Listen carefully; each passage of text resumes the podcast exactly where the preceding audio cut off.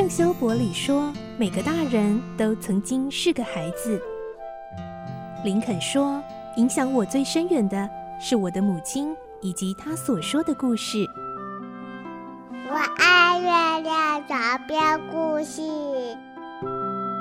晚安，月亮床边故事。小青姐姐邀请每一位大孩子、小孩子一起听故事，不管多忙，也要和你一起听故事。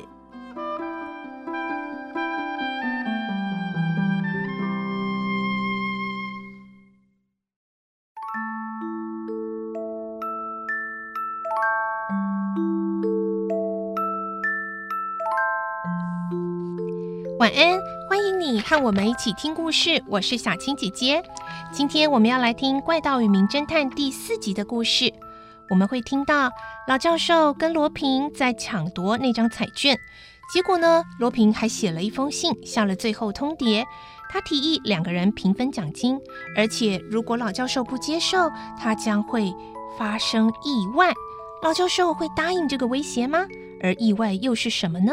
来听今天的故事，《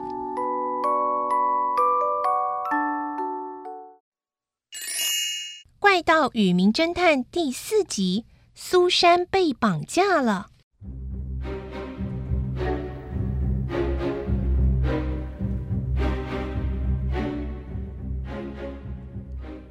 这一天，老教授收到一封信，署名是罗平。信上写着：“亲爱的吉尔教授，无论怎么说，奖券现在在我手中。你主张一百万法郎的领奖权利是属于你的。如果这样告到法院，到底有什么意思呢？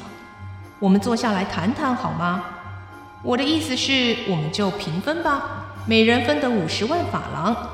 如果您也同意，请您在星期五的法兰西之声分类小广告版刊登这样的讯息，就是我赞同亚森罗平先生的提案，奖券我就会立刻送给您，您可以去领取一百万法郎，但是不要忘记分五十万给我。寄送方法我会再通知你。如果你不愿意接受，您将会遭受意料不到的灾祸。亚森罗平，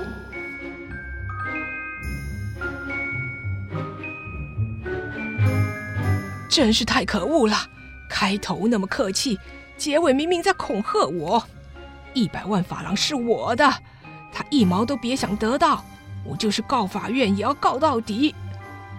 所以，他当然就没有在法兰西之声的报纸上刊载那样的声明了。但是，当天的晚报却刊登出一则让巴黎市民更震惊的社会新闻：吉尔老教授的独生女苏珊被绑走了。警察立刻展开搜查。可怜的苏珊。不知道到底被谁绑架了。老教授整天茶不思饭不想的想着女儿。哎呀，苏珊呐！女佣到警察局回答讯问的时候说：“我们小姐后每天都会到学校去跟我们老爷碰面，一起回来。啊，今天也是啊，九点四十分就出去了。我没有看到有什么可疑的人跟踪她呀。”老教授也说：“今天我是十点五分离开学校的，我没看到我的女儿就已经觉得很奇怪。回到家里一问女佣，啊，才知道她被人绑票了。所以啊，我赶快报案了。所以，苏珊是从自己家到校门口这短短的二十分钟，光天化日之下被人绑架的。”警察布下天罗地网，开始调查，但是车站和通往巴黎市外的各个税关的职员们都说没有看到。警察开始焦急。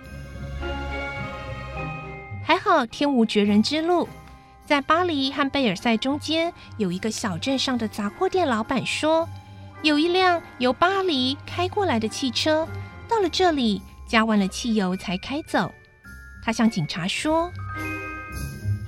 我会记得那么清楚啊，是因为那个车子里面坐着一个长发金发的美女哦哦，谁都会看得目不转睛啊。那辆车子呢，开往贝尔赛，可是呢，大约一个钟头又开回来了。那我店门前啊，那时候交通很拥挤，这辆车哦就塞在那里呀，所以车厢里面的人我看得很清楚。这次回来的时候，我看到除了那个金发的长发美女，旁边又多了一个低着头的少女呢。不过她用围巾还有面纱遮住脸的，我那时候就觉得好像有点奇怪啊，不知道这个少女会不会就是那个苏珊呢？警察问：“那辆汽车的特征呢？”呃，我记得是二十四马力的利莫金牌，车子呢是深蓝色的，好像是出租汽车哦。警局立刻调查了全巴黎市的汽车行，查出了有一家把蓝色的利莫金租给了一位金发美女。于是警察们又来到了这间车行。请问那个女士是？车行老板回答。呃，只有司机开着车子回来啊，我没有见过什么女士呢。司机是你们车行的人吗？哎呀，前天才请来的一个司机，他有执照也有身份证呢。叫什么名字呢？呃，他叫做耶内特。好，那他现在在哪呢？呃，他现在不在哦，他把车子开回来，我就没有再看到他了。嗯，这是个可疑的家伙。耶内特是谁介绍的？啊、呃，我想一下，哦，是这一家。汽车行老板拿出了一张名片，刑警依据名片去调查，结果得到的答复是并没有介绍过这个人。后来他们又在那个地方向其他的司机们打听，他们也都回答从来没有听说过叶内特这个人。这个司机实在太可疑了，而更可疑的是那位长发的金发美女。但现在他们全都无影无踪，追查的线索也告中断。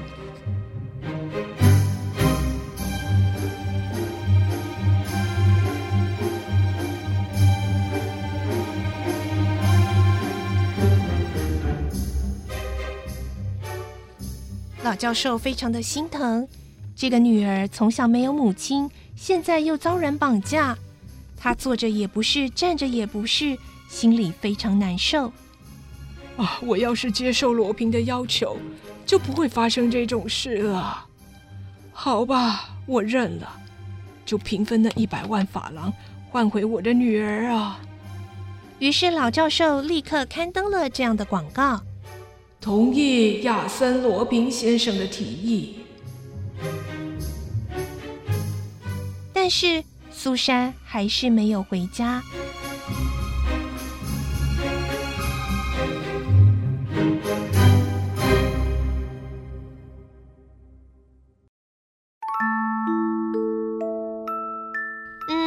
老教授终于还是心软，为了救女儿，同意罗平的提议，平分奖金。可是亚瑟罗平真的是为了五十万法郎才做这样的事吗？